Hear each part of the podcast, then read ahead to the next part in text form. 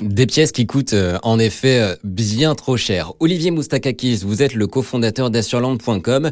Pour éviter ces surcoûts, il y a des pièces d'occasion et la loi a changé récemment à ce sujet. Plusieurs lois ont été mises en place sur les, pièces d'occasion. Déjà depuis 2017, depuis janvier 2017, votre garagiste, lorsque vous amenez votre véhicule à réparer, a l'obligation de vous fournir deux devis. Un devis avec des pièces détachées d'occasion et un devis avec des pièces neuves libre à vous ensuite de, choisir euh, celui qui vous intéresse. Une grande partie des pièces sont concernées par cette réglementation, sauf les pièces d'usure. Par pièces d'usure, on entend disques ou plaquettes de frein. Les pièces de sécurité ne sont pas non plus concernées par cette loi. Olivier, on a des estimations sur les économies qu'on peut réaliser dès aujourd'hui en préférant des pièces d'occasion à des pièces neuves? Alors les économies entre pièces d'occasion et pièces neuves sont en moyenne de 30 à 40 donc ce qui est très significatif.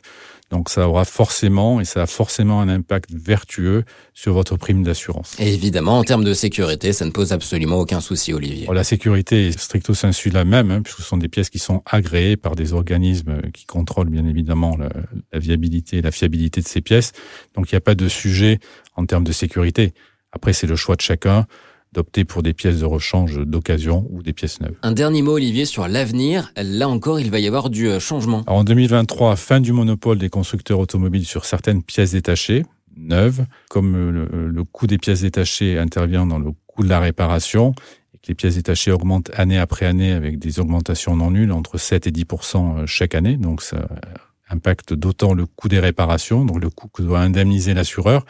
Donc à terme, forcément, à partir de la mise en place de cette loi dans les années futures. Ça va être un élément bénéfique pour éviter des hausses de tarifs euh, auto et potentiellement on pourra même avoir euh, une bonification sur sa prime d'assurance automobile qui se verra à la baisse euh, par rapport à cette évolution. Il est important de préciser que cette loi ne sera pas rétroactive, c'est-à-dire que toutes les pièces qui seront dessinées par les constructeurs jusqu'au 1er janvier 2023 seront toujours sous couvert de monopole pendant encore 10 ans.